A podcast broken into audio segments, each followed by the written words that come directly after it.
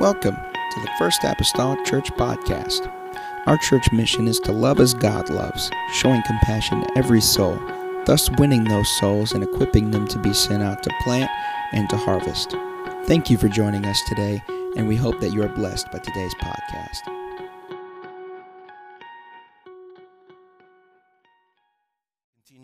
Vein this morning. 1 Timothy 1 and verse 15, the Bible says this is a faithful, this is a faithful saying, and worthy of all acceptation that Christ Jesus came into the world to save sinners, of whom I am chief. Titus 3 and 8, the scripture states these words This is a faithful saying, and these things I will that thou affirm constantly that they which have believed in God might be careful to maintain good works. These things are good and profitable unto men. And so, this is kind of a part two uh, from last week, and we are talking about faithful sayings. Faithful sayings. Hallelujah. Can we bow our head this morning and ask God to touch us again? Lord, we need you, Lord, in the teaching, God, of your word today. Open up our minds and our hearts understanding, Lord, that we could, Lord, receive, God, what you would have, God, for us this morning, that you're able to help us. I pray, God, every individual sitting under the sound of my voice, God, that they could be helped, Lord, and find some strength and guidance, Father, by your word. We know, Lord, today, God, that is forever settled. I pray, God, settle it, Lord, in our hearts and settle it in our hearts, God, in lives. Be that sure anchor, God, that we can hold on to, Lord, in spite, God, of what may come or what may go, and we'll give you the praise praise and the glory for it. In Jesus' name that I pray. Amen and amen. Everybody say amen. amen. You may be seated uh, this morning and trying not to teach all of last Sunday again this Sunday. Faithful, faithful sayings. Uh, there are about uh, five or so, about five times that this uh, phrase is used in the New Testament scripture uh, concerning this is a faithful saying, or otherwise spoken as this is a true saying. It's for the most part found among the pastoral epistles of 1st and 2nd Timothy and the book of Titus. Was, and many times he was speaking here to the pastors, at which at that time uh, was Timothy, who was over Ephesus, and also Titus, who was over Crete. And we learned from last week that these faithful sayings, or the word sayings itself, whenever it is used, could uh, be referring to doctrines. These are faithful doctrines or trustworthy doctrines, steadfast doctrines. One of such that we spent some time on last week there in 1 Timothy chapter 1 and verse 15. One of the faithful doctrines or trustworthy doctrines that was worthy of all acceptation was that, and this is the cardinal truth here Christ Jesus came into the world to save sinners. That's a great doctrine. I like that doctrine personally, and it is, it is worthy of all acceptation we learned last week because we all are sinners.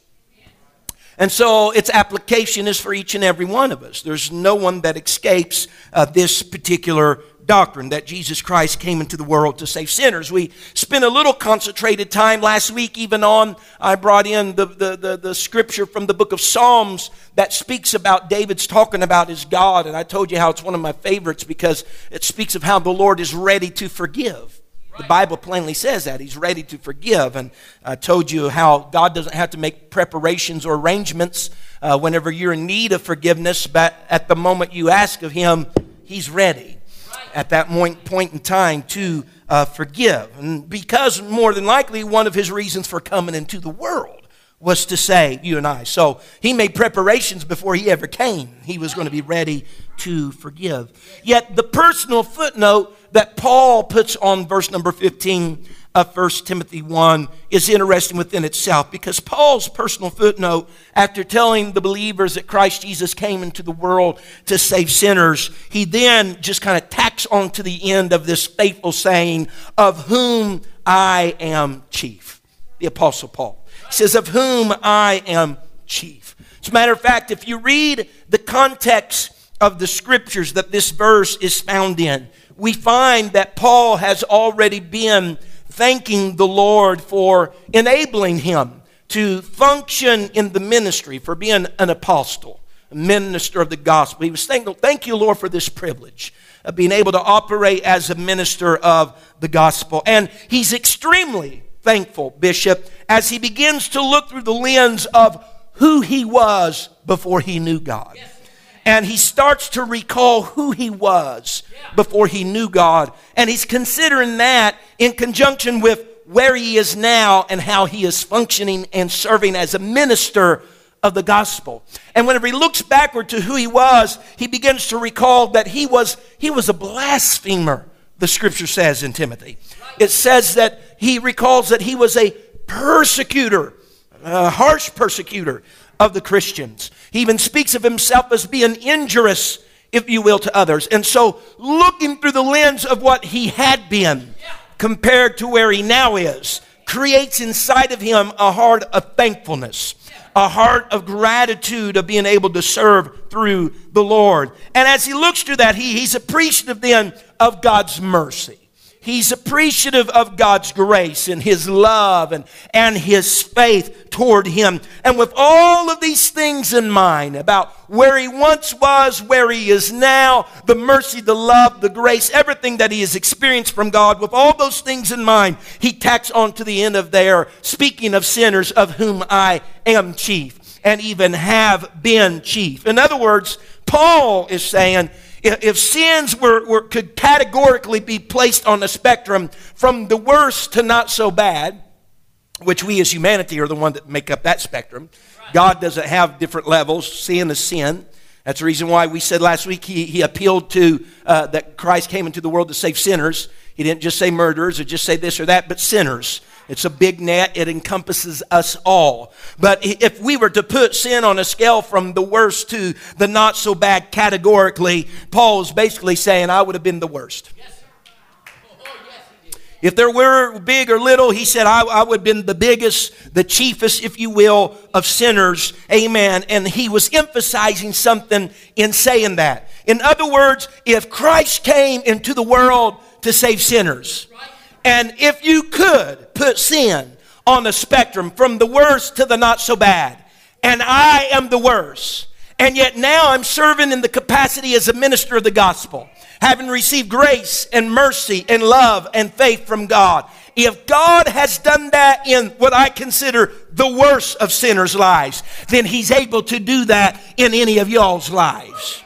That's what Paul was trying to get across. He said, I know, I know we're hard on ourselves, aren't we? Nobody's done as bad as we've done. Or some people take the other end of the stick and nobody's been as good as I've been. But we won't talk about that this morning, but we'll talk about those of you that are negative. Nobody's done as bad as I've done. Nobody's messed up like I've messed up. No, man, nobody's made the bad decisions like I've made. Paul says, I join in you with that. Nobody's been any worse, amen, concerning sin or a sinner than I. He said, but Christ saved me. Christ reached down to the depth of which I thought I was at, and He picked me up out of that, and He set me up on a rock to stay, so to speak. And if Christ did that for me, honey, Christ can do that for you. He can. Hallelujah. So Paul says, I consider my, I, am the worst. You consider yourself the worst. But in all in all, Christ saved me. Christ can save you. And so it's a faithful saying that we constantly need to be spoken of, a faithful doctrine that Christ came into the world to save sinners. And even if you think you're the worst of sinners, Christ is still here to save you. Christ is still here and capable and willing even this morning to save you. Amen. Paul, see, Paul's recounting all of this now. He's recounting all this stuff. I was Saul. I was well known for my misdeeds, persecuting the church. Had a horrid reputation. Matter of fact, whenever God told Ananias, you know, Ananias, go to Paul, Ananias has a little side conversation with God. Now, God, you know, he's been killing people. And how did I get the lucky straw here, being able to go to talk to this great Paul or Saul at the time? See, he had a reputation in the communities and towns. But whenever Saul was converted to Paul, the hope for every sinner skyrocketed. Because see, this this what Paul did concerning the sin was not something done in a corner somewhere, okay? People knew he had a reputation. And the people that even thought the worst of him in the communities, whenever they seen his life change, they automatically got hope for their own condition, their own life. Amen. So, uh, whenever all this happened, here is Paul, of whom I am chief. I'm, I'm, the chief of sinners. Amen. He, he was just validating, not as though it needed validation, but he was validating that faithful saying, that faithful doctrine that Christ Jesus came into the world to save sinners. Now, if you will, let's go on, or we'll never go anywhere. Let's go on. Amen. To the book of Titus, chapter number 3 and verse number 8. And again, discover another steadfast doctrine here in the scripture. And if I may read again, Titus 3 and 8, it says, This is a faithful stay, saying, a, a trustworthy, if you will, doctrine. These things I will that thou affirm constantly. He says, yes, this, and remember last week I told you all, whenever, and I'm digressing here for a moment. I told you all that whenever the high priest and such got Jesus after the garden arrest and they brought him in, the questions that they had for him was this. They wanted to know about his disciples and they wanted to know about his doctrine. Those were the two things they asked about. And if you remember, Jesus told them, He says, This doctrine that I have, this, this is not something that I, I hid. I spoke of it publicly under, under trees and on mountains and in synagogues and temples. If you want to know about my doctrine, talk to those who heard me. And you remember, there's no better person to ask than those that had heard him, and particularly that would have been his disciples. And yet, whenever people started accusing, remember, whenever people started accusing uh, uh, uh, uh Peter uh, that you were one of them, you're one of his disciples, Peter denied it, remember? And I, I propose, could it have been possible that some of those people were trying to find a disciple that they could see whether or not what Jesus spoke was what he spoke?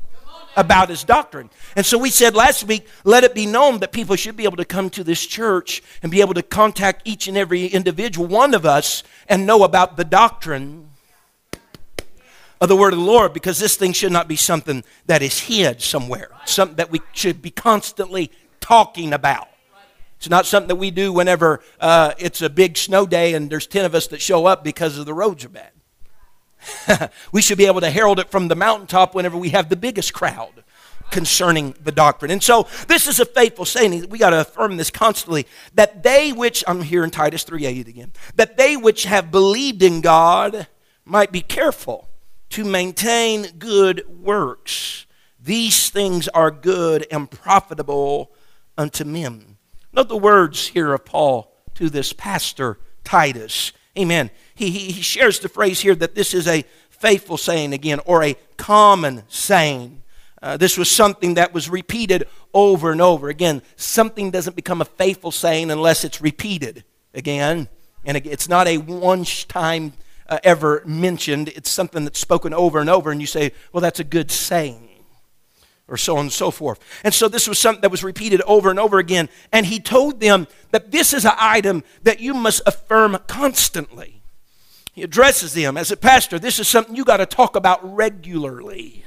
Amen. And the admonition, the wording of the admonition is important. He says, if you have believed in God, or if you have faith in God, be careful to maintain good works. It's our responsibility to maintain good works. He even tells us, Bishop, to do so carefully. In other words, this, this demands our attention. This is not a haphazard thing. This is something that you got to have some attention. You got to do this carefully. And so it should be no surprise that we are reminded to do this on a regular basis. It's a common saying that we must share constantly. So we got a, a couple faithful sayings here that are going them, or faithful doctrines, if you will. Number one, Jesus came to save sinners, if I just put it in a nutshell. Jesus came to save sinners. Number two, listen to me now. I, I try to put this in a, a smaller package rather than some long sentence with thous and thou arts and all that else in there. Preaching produces working disciples. Preaching produces working disciples. The progression here in Titus kind of goes like this. Whenever you start in the book of Titus, the book of Titus in the beginning uh, brings us really to the point of chapter number three. Because in chapter number one, he, he begins to tell Titus, as a pastor, he says, Pastor, you got to have the right leadership in the church. This is basically what he's telling them in chapter one. You got to have the right leadership in the church. Then he goes to chapter two and he tells them, he says, he begins to break down some of these different segments of a church. He begins to tell them how some of the older men are to live. He admonishes him, tells him how some of the younger men, he says, older men are to live a certain way. Younger men are, are this is what expected of them and how they should live. Older women, uh, this is what's expected. The younger women, uh, uh, slaves, uh, he, he begins to break down all these different uh, pieces or segments of, of church life, if you will, and says this is what is expected of them and how they should live. And, and everybody is to live in a certain way to put, put God's saving power on display, so to speak, and, and, and represent represent it well. Because he says then in verse number five, I believe it is of chapter two, he says, they, they are, here's the way everybody should live, and here's the reason why. So the word of God be not dishonored. Said old men should act like this, and young ladies and older women, these should act like this, so that the word of God be not dishonored. In verse number eight, and he says, You should do all of this. It's the reason why we set this up, so that it will silence the opponents who want to criticize your faith. So there's always somebody looking to lay a finger on it.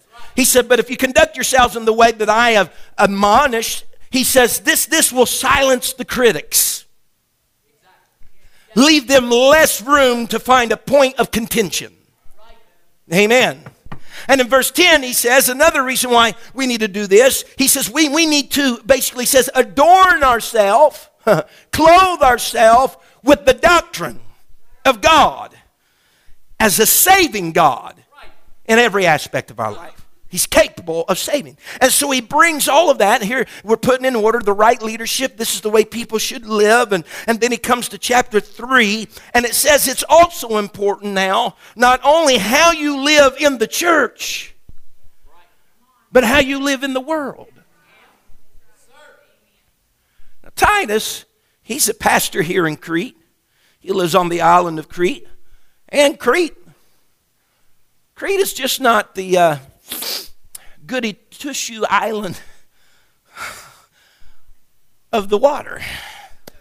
They're, they're just flat out displeasing to God, Scripture tells us. The Bible tells us of their description in Titus 1.12. The Bible calls them liars. I'm not saying, I'm, the Bible says this. Calling the Cretans liar. Evil beast is how it describes them. Slow bellies. you old slow belly. Uh, that's probably relating to the idea that they were gluttons, but slow bellies. Amen. now, I don't want to start hearing that terminology around here. you old slow belly. There's God are no good enough but a slow belly. But these are the type of people. This is how the Lord uh, described them, how Paul was even describing them to Titus. And so here were the actions of the Christian Cretans in the world. Of Titus 1 and verse number 16, the Bible says, here's how the Cretan Christians were. They profess or say that they know God. But in works, they deny him, being abominable and disobedient unto every good work reprobate. So we have the Cretan island that's kind of displeasing overall, but even the Cretan Christians haven't quite got it all together because they're professing to know God, but by their works they're denying Him. In other words, here they had a problem. The faithful saying, the trustworthy saying, the trustworthy doctrine that was combating this was this that if you believe God, he said, be careful to maintain good works. He's trying to combat this because they're saying, We know God, we profess that we know God, but their works did not collaborate with what they were saying. And so he was basically telling them, Don't allow your works or your lack of works thereof, don't allow that to, for you to deny your faith in God. So the apostle gives us an illustration that we can relate to in the book of James, I believe. And it drives home the point of this belief and work stuff, saying and basically telling us that if you believe, if you believe without there being any proof of what you believe, it's kind of like this. If you say you believe or you have faith, remember the little dissertation in James that faith without works is dead. All right? So he says, you know, you, you show me your faith by your works. You understand? So he says, if you have faith, then you're going to have works that accompany that and prove that you, in fact, do have faith.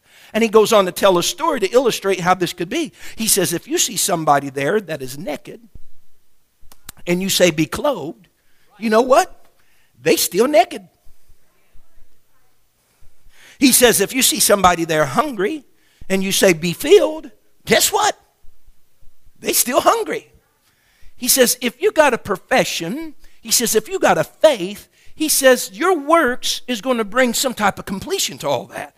So he says, so it would be like if someone was saying to a person uh, that's naked, be clothed, and to one that's hungry, be fed, but not doing anything about it. What profits out of all that? If you really think that they need to be clothed, it takes more than just saying be clothed, it takes doing something about it. If you really think that the hungry should be fed, it takes more than being saying be filled. You really got to do something about it. And so he says, likewise, you saying you got faith in God, it takes more than just saying that. You got to do something You got to do something about it because if you don't, it's still in the condition that it was prior to your profession. Amen. So, to begin with and to end with, what good or what profit is a profession of belief that does nothing? What is the use of our words to the naked and to the poor if they remain naked and poor? And so here in Titus 3, Paul says that Titus is to continually remind the Christian, the, the Cretan Christians who have a profession, that's almost a tongue twister, they have a profession, but their works are denying what's going on. You continually remind them because they need to bring their works up to par with their confession and their profession of their faith. And look, to continually remind the Cretan Christians to continually be in a state of readiness. All right? To maintain, be careful readiness, preparedness as a good Christian citizen to carry out some good works. In other words, continually be. Let, let it be a habitual practice. Let it be their lifestyle. It's not something they just do on the weekend. Let it be their lifestyle. Paul's just told Titus that he says, We were once, he says, Listen, he's just told him this. He said, Titus, we were once foolish. We were disobedient. We were deceived. We served anything that pleased our lusts. And you can read it in Titus in chapter 3. We did anything that served our lust and our pleasures. We lived in malice. We lived in envy. This is how we lived life. We were once hateful and we were hating other people. Plainly speaking, if we can go back to it, Titus, you and I, all of us were once what? Sinners. But good news, faithful saying number one Christ Jesus came into the world to save sinners. But Paul continued to tell Titus, how we were saved in Titus chapter number 3. He tells them that by God's mercy were we saved. He tells them that by the washing of regeneration we were saved. You can look at it. If I point it out to you in verse number 5 of Titus 3. By the washing of regeneration were we saved. By a renewing of the Holy Ghost. So he's telling Titus how we were saved. Amen. So, after he says all these things, he comes to the term and says, This is a faithful saying. And these things that I will that thou affirm. In other words, you need to constantly talk about, and there needs to be constantly coming from your lips as a preacher, the preaching of the salvation message. Of how people go from being sinners of what is needful and necessary for salvation. So you need to constantly affirm the preaching of the salvation message, the gospel. Amen. In general, you need to keep talking about the Bible. You need to keep talking about the Word. Because the more you talk about the Bible and not your personal philosophy, the more you talk about the no so rather than you think so, the more you talk about the Word and share with those Christians the Word of God, the preaching of the Word, the preaching of the gospel, the preaching of salvation, that will ensure in their lives good works because you can't keep pumping God's word, amen, and good, good principles of His word and salvation message without somewhere along the way somebody gets it and they begin to maintain good works. You can't keep talking about it with somebody starting to act upon it. See, some of the problem in America is people have grown silent on talking about it. And that's the reason why good works ain't being maintained because nobody's talking about it. But I have an admonition from God, as Paul did to Titus, as a pastor, I got to keep preaching about salvation. I got to keep preaching about this gospel. I got to keep preaching about these things in this book from Genesis to Revelation because in doing so, that equips the saints to maintain carefully good works. Not just in here, but outside. Outside of here. So, if I could say it differently today, what Paul was telling Titus, the surest way to produce disciples full of good works is to keep on preaching the gospel. Remember what Paul said in 2 Timothy 3 and verse 16 and 17. The Bible says, All scripture is given by inspiration of God and is profitable for doctrine, for reproof, for correction, for instruction in righteousness. Verse 17, that the man of God may be perfect, and that's not talking about without fault, it just means whole, mature, thoroughly furnished unto all good works. If I can just cut out some of the extra and get to all scripture is given by inspiration of God and is profitable to the man of God, thoroughly furnishing not just he, but those that hear him unto good works. You subtract them that scripture that is inspired of God, and you'll be missing out on good works being performed in the saints of God. Somebody hearing me? Because they go together. God's Word and the production of good works in our lives is a result of having His Word in our lives. And when we get cheap on His Word and dilute His Word, you get cheap on works and diluted good works. Amen. So it's profitable for all these things, equipping us, though one of them, for good works. God's Word is a wonderful tool in helping us maintain good works. So, the salvation message and good works, we seek to maintain them. They are very important. And verse number 8 of Titus 3 tells us they are good. Look at the final uh, uh, sentence there in verse number 8 of Titus 3. They are good. These things are good and profitable unto men. So don't don't, please don't hint to me that our works are non important. Because the scripture even said itself, these things, what? These good works that we're careful to maintain, that the preacher is telling me constantly about. They are good and profitable unto you and I. And the next verse, I believe, is perhaps just as rich because it tells us some things that we should avoid. Sometimes it's not only good to know what we should do, but sometimes good to know what we shouldn't do. Kids have a wonderful time playing around with that one. Well, you didn't tell me I couldn't do that. It's like you got to tell them what they should do and what they shouldn't do. And I don't know if you ever had a problem like that with your Christian life yourself. God, you never told me I didn't have to do. Uh, I couldn't do that. he says, just, just to, you know, just because he has a little foresight here, here's what you should avoid in verse number 9. But avoid foolish questions and genealogies. It's not t- saying nobody can trace their family tree, but they were using their genealogies as, as though they had some type of better qualification or they were more uh, reputable than other people. They were using it as a pride thing. And he says, avoid avoid contentions. I kind of, I'm starting, you know, if I was Titus as a pastor, I'm kind of liking this list, you know. avoid foolish questions. That's a great one.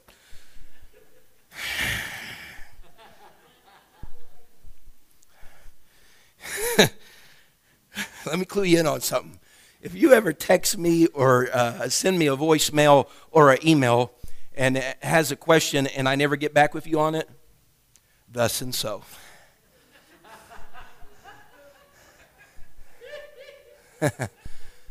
Glory, amen, hallelujah, Jesus.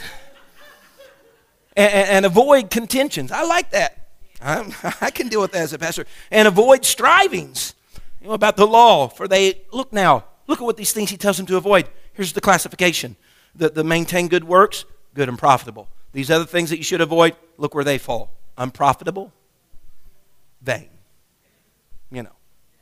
We're not going to take out, you know, after we're done with the book of Daniel, we're not going to take out a Wednesday night Bible study about whether or not Adam and Eve had belly buttons. All right?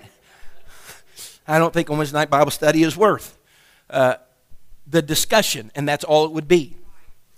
There would never be a resolution concerning that. But the discussion about whether or not Adam and Eve had belly buttons. Even if there is an answer, what kind of help would that really provide for you concerning salvation of mankind? Brother sister, I want you to know Jesus loves you and Adam had a belly button. it's just, it's unprofitable. It's vain. It's empty. Amen. You'll see throughout the book of Titus that work seems to be, the, the works, the idea of work seems to be a theme throughout Titus. And so we look then in verse number 14 of Titus 3. How does verse 14 then connect? How does verse 14 connect with all this? The phrase is the same in this verse as it was in verse number 8. He speaks to them in verse number 14, and let ours also learn to maintain, here it is again, maintain good works for necessary uses, that they be not unfruitful. And so it, Paul's saying that the, the, the should learn and would learn to be, he wants them to be useful to the kingdom of God.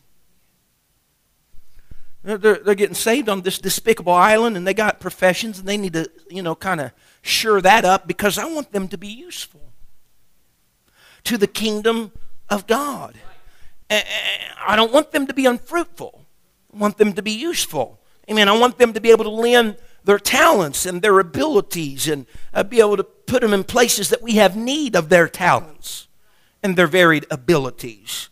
Uh, the Bible says in Isaiah 6 and 8, Whenever the, the day that we uh, uh, uh, often quoted scripture about uh, in the year that King Uzziah died, I saw the Lord high and lifted up, and his train filled the temple. And this is in that setting of scripture. It goes on, and Isaiah says, Also, I heard the voice of the Lord. So he didn't just see the Lord high uh, and exalted on his throne, but he heard the voice of the Lord saying, Whom?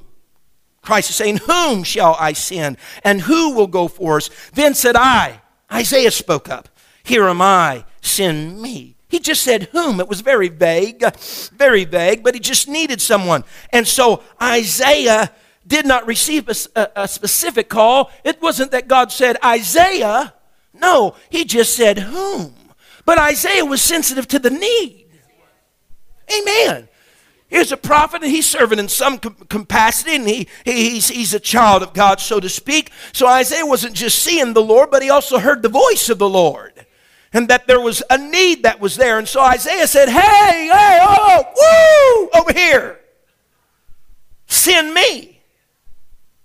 Didn't even know what was the need, but he said, Hey, if it's a part of the kingdom, if God is desiring someone to fill the slot, count me in. Send me.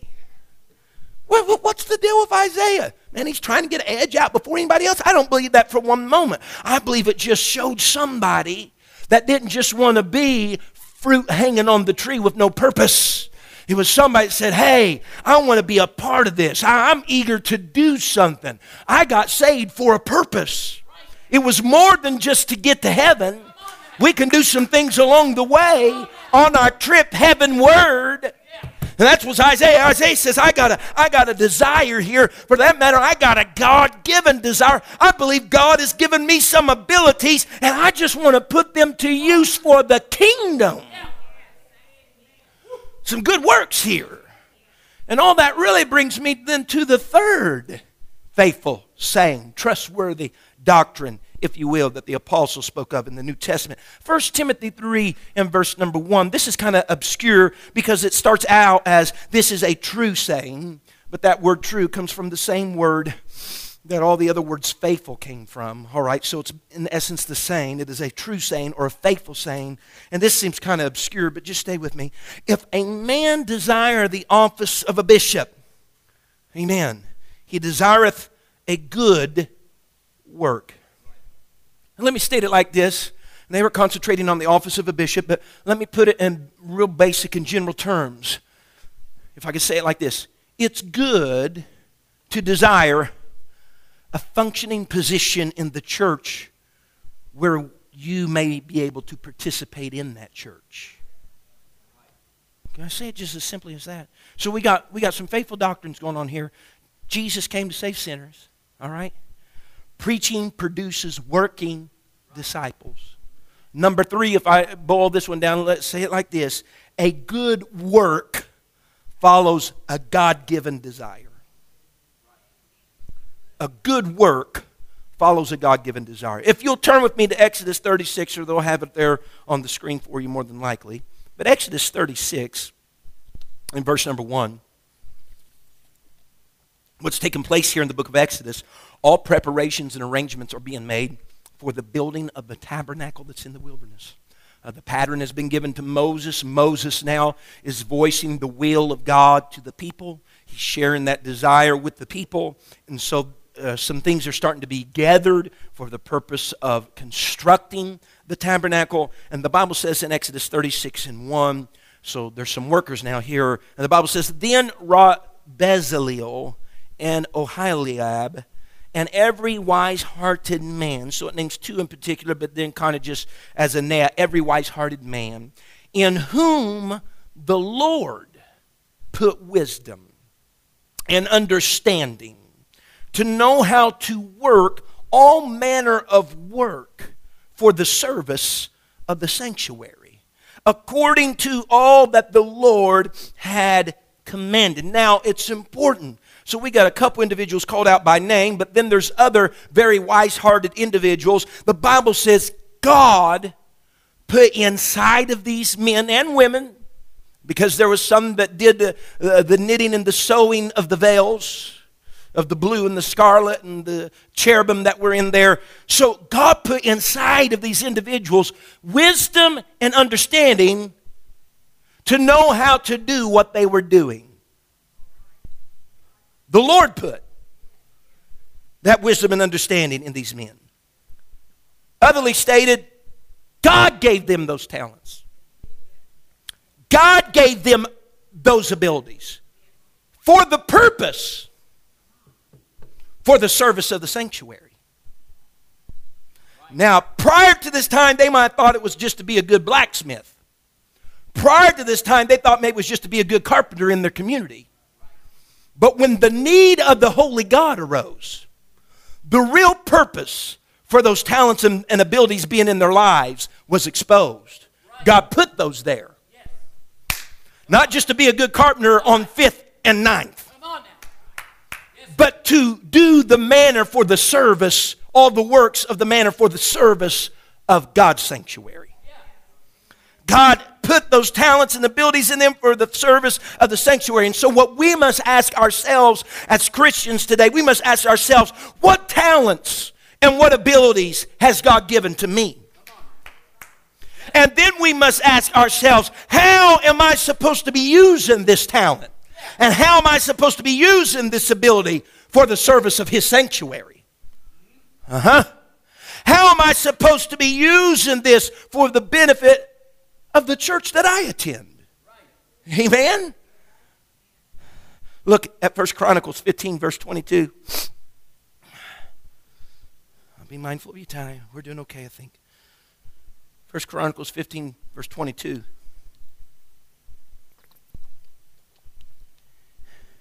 And Kenaniah, chief of the Levites, was for song.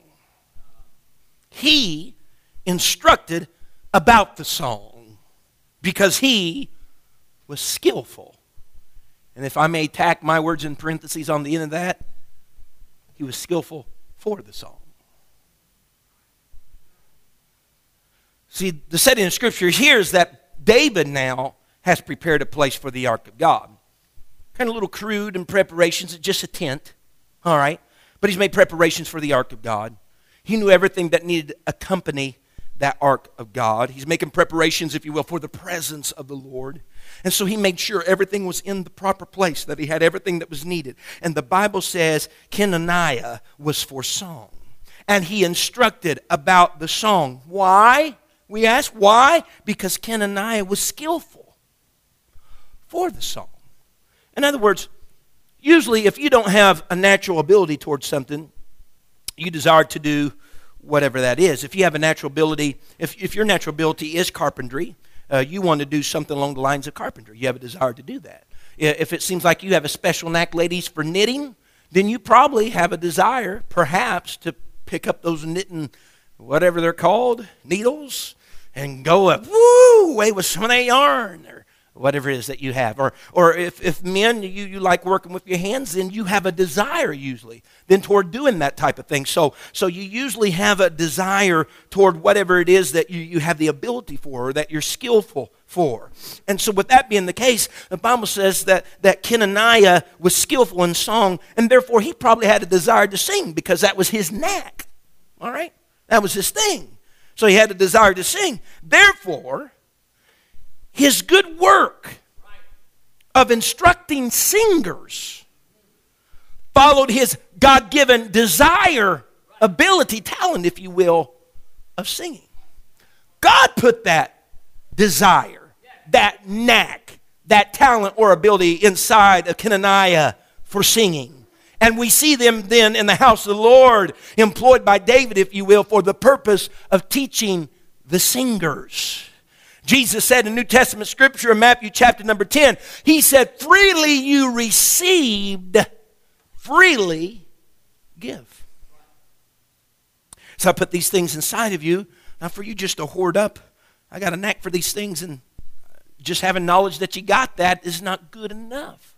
He's given you those things for the purpose of being able to freely give. You've received those things for the purpose of freely being able to give. If you'll stand with me this morning, I'll, I'll come here and I'll hasten to a close. But in 1 Peter 4 and verse number 11, the Bible states these words, and I close with this this morning.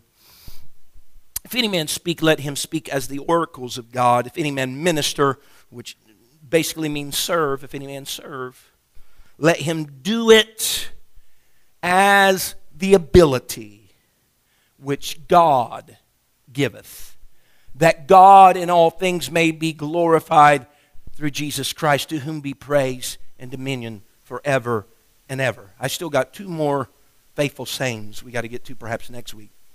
But to look at some of these doctrines, the sure, steadfast things. Jesus Christ came into the world, He came to save sinners. Number two, preaching produces working disciples.